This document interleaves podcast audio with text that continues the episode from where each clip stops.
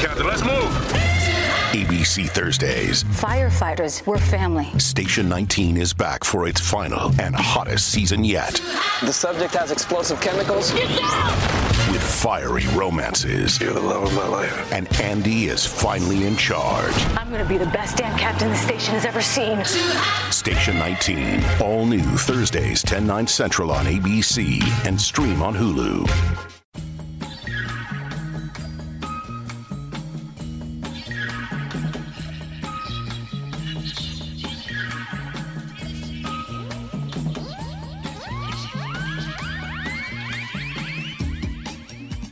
Welcome to Fourth Estate, the show that brings journalists together to discuss the week's media affairs. Coming to you from 2SER on Gadigal lands of the Eora Nation and right across Australia on the Community Radio Network. My name is Marcus Costello.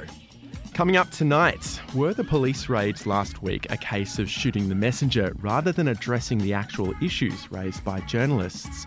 Plus, the Independent Commission Against Corruption's Inspector David Levine has requested to make hearings public and scrub names from records, raising questions about the right to be forgotten.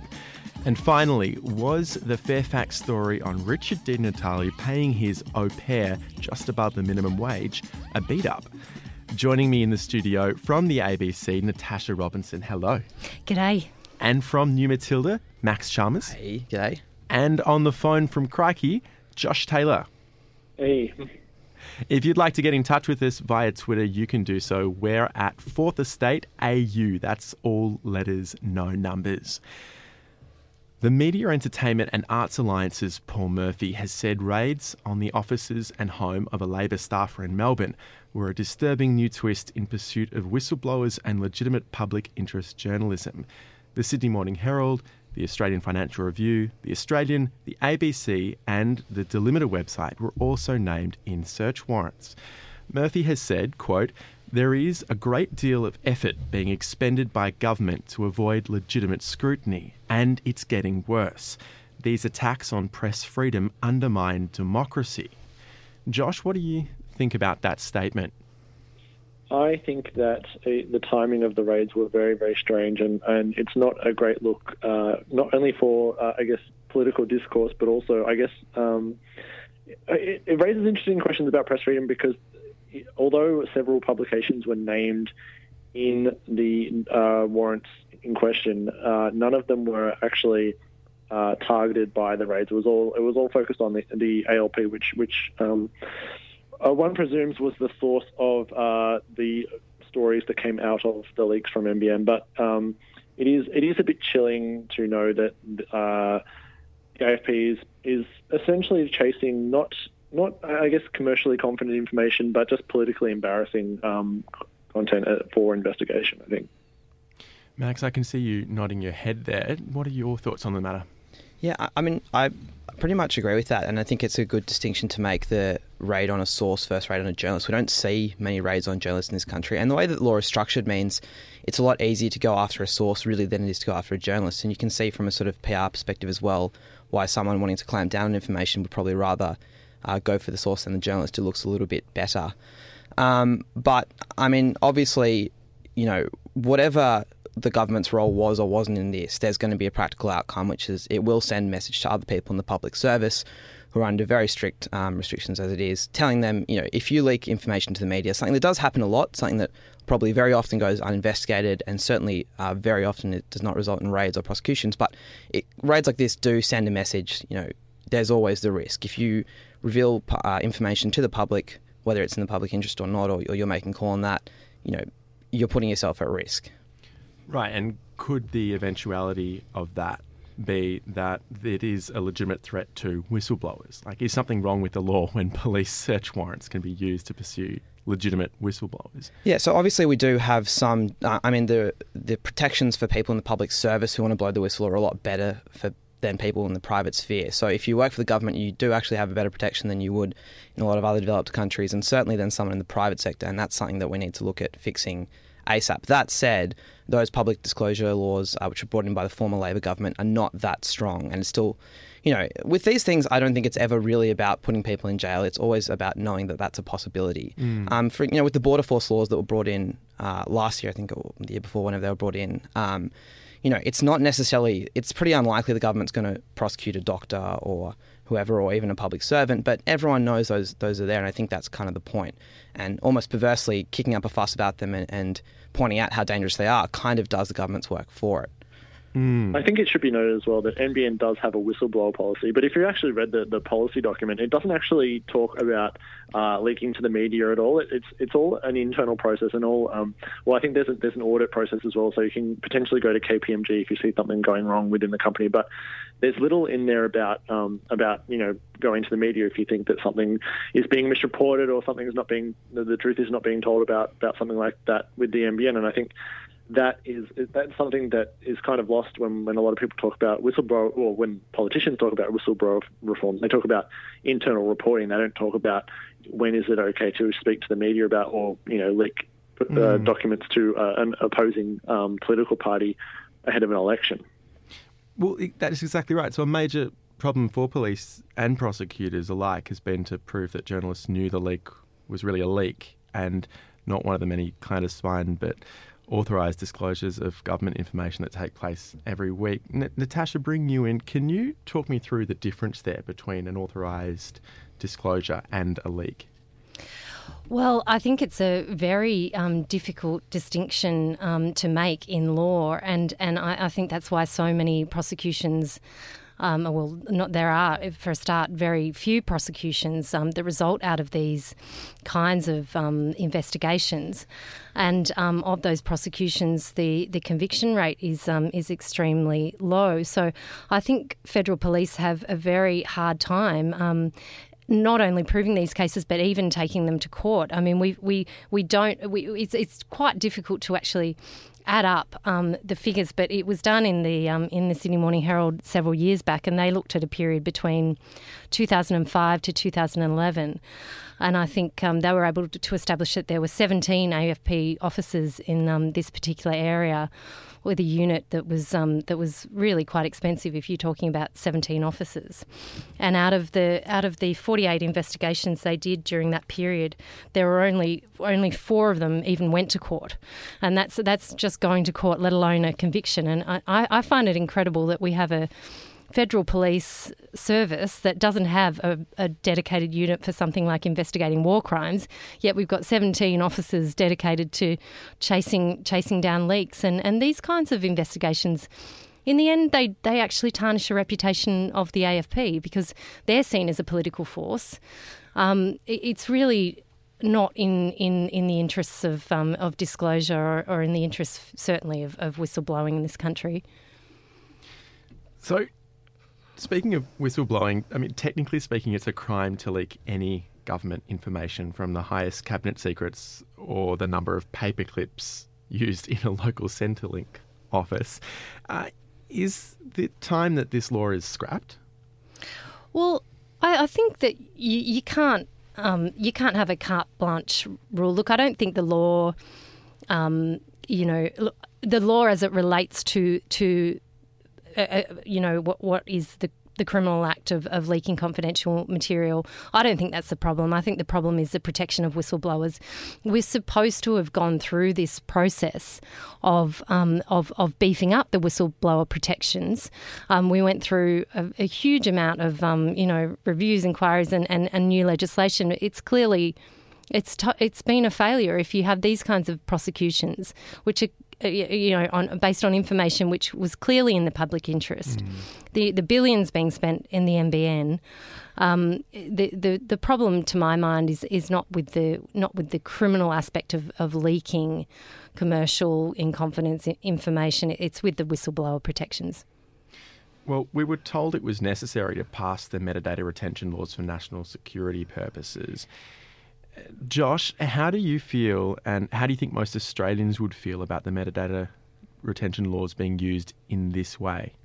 We're not sure at this stage whether the metadata laws were used. My understanding is because they had a warrant, um, the the people they were investigating in Senator Conroy's office and um, Andy Byrne, the um, Labor staffer whose house was raided last week, um, they had full access to his uh, email accounts and, and phone records and stuff. So it wasn't so much the metadata that they had; they actually had the content of his emails and things like that. So they had the full access to everything that, that they want. Um, I think I don't think it was used so much in this case, but I think what it points out is that um, what this will probably do if it, if journalists already were not moving towards uh, secure platforms, you know, like Signal for the messaging app and things like that, where it's where it's encrypted and it's much harder for, for law enforcement to see what you're doing if you're talking to a source or something like that. I think this this is probably the uh, a good uh, catalyst, a good motivator for people to actually make sure that they are having these secure communications because you you know you've got these this sort of stuff happening. There's also the Guardian this week reporting about the doctor who had his his metadata access for seeing if he'd been talking to journalists. So it's not it's, it's just sort of one in a series of things that uh, you know not only makes journalism harder to do in this country, but just forces us to, to go down the path of encryption um, much faster than we otherwise would have. I've been very interested in the case of the psychiatrist whose um, whose phone records were accessed by the AFP, Dr. Peter Young. Um, I, I, I the, I, am very interested to know whether or not that was a case of his phone records being accessed on the basis of uh, you know laws which which were passed for, for what we were told terrorism purposes, so that police could access metadata. Mm. Um, I mean, do you know, Josh, if that if if this um, psychiatrist phone records were accessed because police had the, this, these extra powers to to access metadata? No, actually, I think these these the um, checks were done in 2014. So these were before the, the metadata laws passed last year. So they they um, they already had access to it. It was just a matter of um, because they did it in such a short time frame from the time that they were looking at it would have been possible for it, like the, um, the, the phone companies would have likely have held the records already for billing purposes. It was um, the, the, the data retention laws were more about um, making sure that all companies retained all the data that they wanted and a certain set of data that they wanted for two years. So I think they would have already had it. But I think um, his case is quite interesting because if you think about it, they they had the source that they were looking for and they just did a kind of a reverse search to see if he'd been talking to journalists. Now, you know, one of the one of the the major things that the, Labor Party said when they supported the data retention laws is like we've got journalist warrants in, in the legislation now. So if you if a law enforcement agency wants to, uh, you know, go see who a journalist has been talking to, they'll need to get a, a journalist warrant to access that journalist metadata. But that doesn't stop you from going to the source and getting their metadata to see if they've been talking to a journalist, and you don't need a warrant for that at all. You're listening to Fourth Estate. You're with me, Marcus Costello, and I'm speaking to Natasha Robinson, Max Chalmers, and Josh Taylor. The Independent Commission Against Corruption's Inspector David Levine has called for hearings to be private and wants the Commission's records to be scrubbed clean of names of those found corrupt by ICAC but not later convicted by the court. This raises questions about the right to be forgotten, which comes up in journalism. I mean, would you personally allow a subject to be removed from a story if they requested it? I'll put this question to everyone, starting with you, Josh. Uh, yeah, I think it would depend on the context. I can't say, you know, carte blanche, I would just, you know, delete all inferences, but it would really depend on the context. If it was like, if it was a story about um, something someone did when they were a teenager and, and you know, they they moved on, but they were still coming up in the Google search results, then maybe. Um, I recently had a friend who um, who's doing aid work in Indonesia uh, at the moment, and he um, his name is associated with an article about gay news, and he was worried that, that um, if someone in Indonesia, because homosexuality is still illegal in there, would search for him. Um, he asked if he could, his name could be removed from that, and people did comply with that. So I think it really just comes down to context. Hmm. And I should just clarify there that the term right to be forgotten refers to the European Union law that requires search engines to remove the links to certain personal data in order to protect privacy. It doesn't actually remove stories from the internet there there are certain companies that you can pay now to actually um, fix your SEO. It's, mm. it's actually quite expensive. I know. Um, uh, in Jon Ronson's uh, book, the the uh, you know, um, so you, you've been publicly shamed. He talked to people about you know getting them um, taken out of search results, and it is quite an expensive process. But I don't. I, I think the uh, Europe is a special case because they've got that, that covenant of rights that um, that protects uh, privacy much more than we do in Australia, and I don't, I don't think it's something that um, they'll probably implement here anytime soon. Max, can you think from personal experience or project of when this wouldn't and wouldn't be appropriate in your reporting? Yeah, I mean, just thinking about it a bit, it's the kind of thing that it makes me hesitant to talk about legislating because of exactly what Josh said, how circumstantial it can be. And as the example he, he put forward shows, ideally you can have situations where people are working with media outlets, um, search companies, social media outlets as well. Um, and probably where a lot of the devil in the detail here will be, I suspect, going forward is in the corporate policies of those, you know, whether it's Facebook or Google, what kind of approaches and ethics they take to it. And I think there's a there's a kind of benefit there, which is that you know people can work with them in good faith and figure it out. The downside is then perhaps that they can be leaned on more easily. Say you're a big um, corporate sponsor of Google and you want some news stories disappearing, you know what happens then? Whereas if you're just an average person who's a bit embarrassed by something that's online, are they really going to pay attention? So that argument kind of pushes me back the other way to thinking that legislating would make it a bit more equitable to set certain minimum standards. But um, I mean, as a journalist and someone who I think sees the the um, the ability to disclose information, have it on the record as more important than privacy, as a values thing for me, um, it's not something that I, I, would really like to see legislated in ironclad terms. Um, yeah, I, I, did have a situation um, when I um, worked at a newspaper where a fellow, I'd written a story about a doctor who had been sacked um, from a hospital that he was working. And um, I think there were a couple of different examples in his history of. Of, um, of, of, you know, that was cited as reasons that um, his qualifications weren't Um, weren't of the of, of, the level that they were supposed to be in order for him to practice in Australia. He was an over, overseas trained doctor, and he then moved overseas and, and sought to get a job in a, in another country. And his wife called me, and she was extremely distressed and you know in tears on the phone, begging me, please, please get this taken off Google. You know, my husband cannot get a job, mm. and um, I mean, I think it's quite absurd that the newspaper in that situation. And, and you know, if if I hadn't have escalated it, perhaps me personally would have been the adjudicator on that issue. Um, I I I um I said. I did escalate it, you know, to an editor, and, and, and we we we did say to that person that we um, weren't, you know, we didn't remove um, the story um, given the circumstances. But I think there's a need for I think there's a need for a a, a regulator in this area, not not not necessarily ironclad le- legislation, but somewhere that people can go to have all the facts laid out on the table to decide what's fair.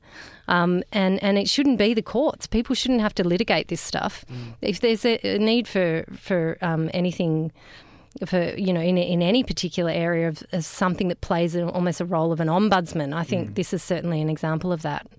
Right. So a court and someone removed from the editorial process as well. Yeah, I think somewhere where people can go that you don't have to pay, you don't have to have money to actually access it. It shouldn't be necessarily a court, but it should be somewhere where, where you know all the facts can be laid out on the table. And perhaps this fellow had a this doctor had a really good case to make that he was unfairly sacked. I mean, mm. you know, those facts should be able to be explored somewhere.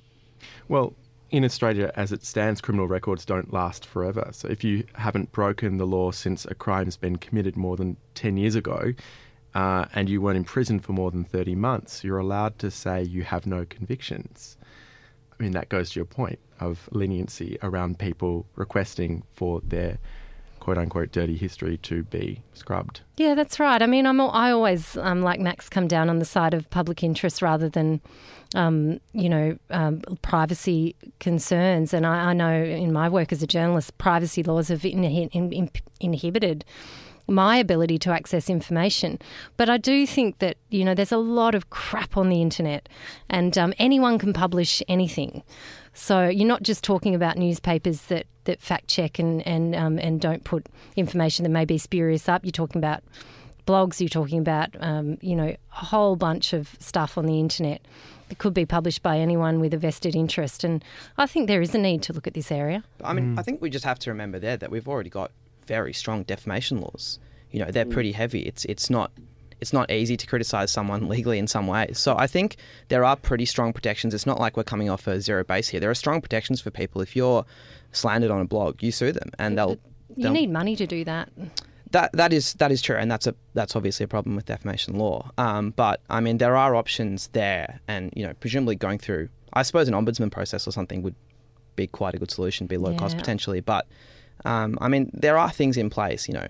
But thinking back to the example that you brought up at the top, the case of your friend uh, in Indonesia being associated with something that is criminal rather than himself being a criminal means that by association he could feel discriminated against when it comes to his employment prospects. So that's, I guess, where it is a little bit murky because he can't then go to, to court to have that scrubbed because it is simply a reputation thing. I think when you come down to it, it's a lot of if you speak to the publications involved, it usually comes down to discretion. And I think Mm. um, what what Natasha was saying before is right that a lot, we are gatekeepers in a lot of ways, and we will. Um, be uh, discreet about people's names when we use them in stories if we need to, and, and obviously that is a factor when, whenever we report on anything, when, what we're saying about people when we do it. So I guess we're always it, you always have to err on the side of caution.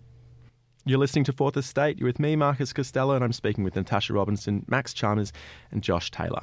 Fairfax's James Massola wrote an article claiming Greens leader Richard Di Natale failed to declare a property he owned on the register of senators' interests, and went on to suggest that the senator's family was unfairly compensating a live-in au pair to look after their two kids.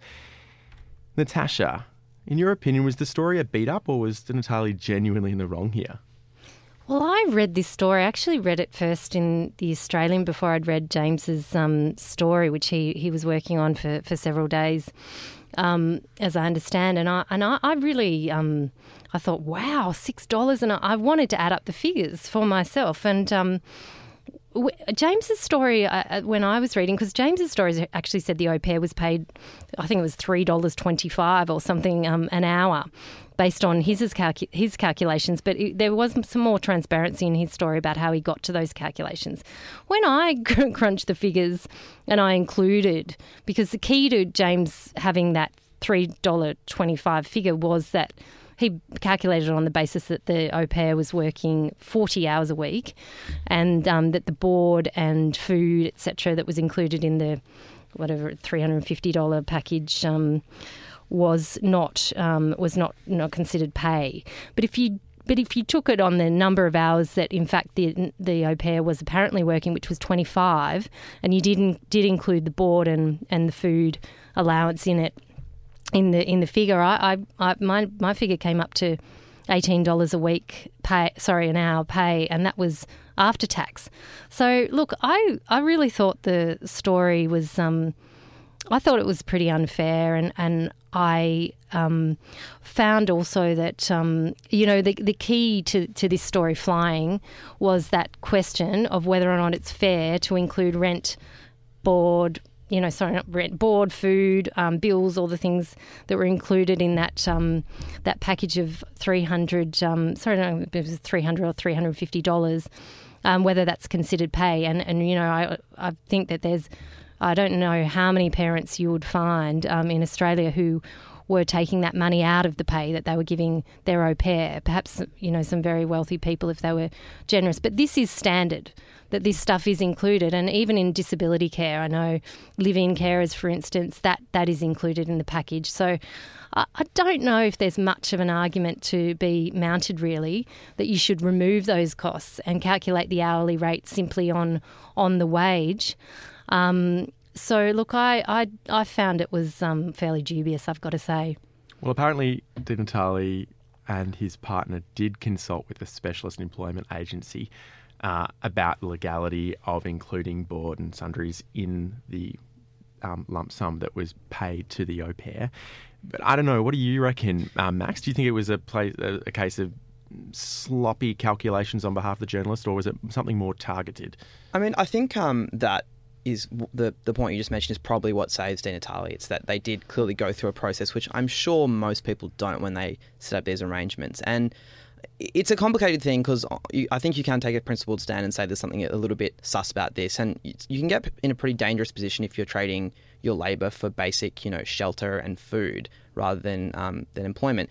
But I think in this industry, I mean, I'm, I'm not, I don't know it well, but I kind of suspect it's it's not as much as a problem as it might be, for example, for international students, um, people who really don't have much option. They're not here for a holiday, um, and they're in a pretty weak position in a lot of ways. So, I um, I mean, it didn't didn't sort of shock me. I, it definitely did upset a lot of Greens um, supporters and, and um, people, maybe not at the top of the party, but certainly more grassrootsy people. I've seen a lot of them pretty upset. So it, it hit it hit on something. I think that um, the clever thing about the timing is also the way that it plays into the um, the welfare policy that was uh, announced, the internship policy in the budget. Um, because a similar thing happened with that. There was sort of some like playing around with the calculations to make it look like quite a low payment, and um, Labor and the Greens kind of went to town on it a bit. So it is sort of, you know, you can kind of see why it's blown back on, on Di Natale the way it has. I don't think it's a huge issue, but just more generally, I don't find these stories about the personal ethics of politicians and their personal practices, they don't really hit me. They obviously do hit other people quite a bit. Like I said, those people in the Greens who I sort of know at a younger level have been pretty upset by this. But, you know, it's like David Feeney's story as well, obviously should have declared his property, but of course he negatively gears. You know, like look at the salary everyone's in Parliament is on. I, I, they never surprise me as much as, you know, maybe a policy story. Well, it, it, it is interesting insofar as the piece does attack on two fronts. It is the um, negatively gearing an investment property and failing to register that as such on the registered senator's um, registry of interests, um, and the au pair angle there. Um, so, Josh, do you think that this double building is a case of gotcha journalism? Uh, not, not so much gotcha. I think that I think that um, politicians' um, assets and and and um, I guess employment arrangements are fair game in this. If they're looking to um, advocate for certain policies, they should practice what they preach. I think. Um, I don't think that there's anything too wrong with what Di Natalia was doing. It was just it just happened to be in the same week that David Feeney forgot to declare a 2.3 million dollar house. That was kind of interesting. I think from a, from a journalist point of view, I think it, it is quite interesting that um, I think, in particular, with um, uh, a, a, couple of things now, um, uh, travel expenses and uh, and um, uh, donations and and uh, register of interest. There is a lot more focus on them now than there used to be, and I think uh, I think in probably in the next term of Parliament, depending on which side gets in, whether they implement, you know, real-time reporting and things like that, I think that people will be a lot more focused on it, and I think the parties themselves are probably going to be a lot more careful about it as well. And I think we're going to see a lot less of these stories now that now that journalists are sort of cotton on that um, these sorts of stories get a good run and, and um, you know uh, politicians fairly do fairly badly other after the um, the Bronwyn Bishop saga. I think that um, there will be a, a, fair bit of reform in, the, in this area. Absolutely. Well, that's it from us for this week on Fourth Estate. So thank you very much to my guest, Natasha Robinson. Thanks so much. Max Chalmers. Thank you for having me. And from Canberra, Josh Taylor. Great to be back. So don't forget, you can subscribe to Fourth Estate on iTunes or SoundCloud or your podcast player of your choice. And of course, you can find us on Twitter and Facebook. My name is Marcus Costello. You can catch us same time next week.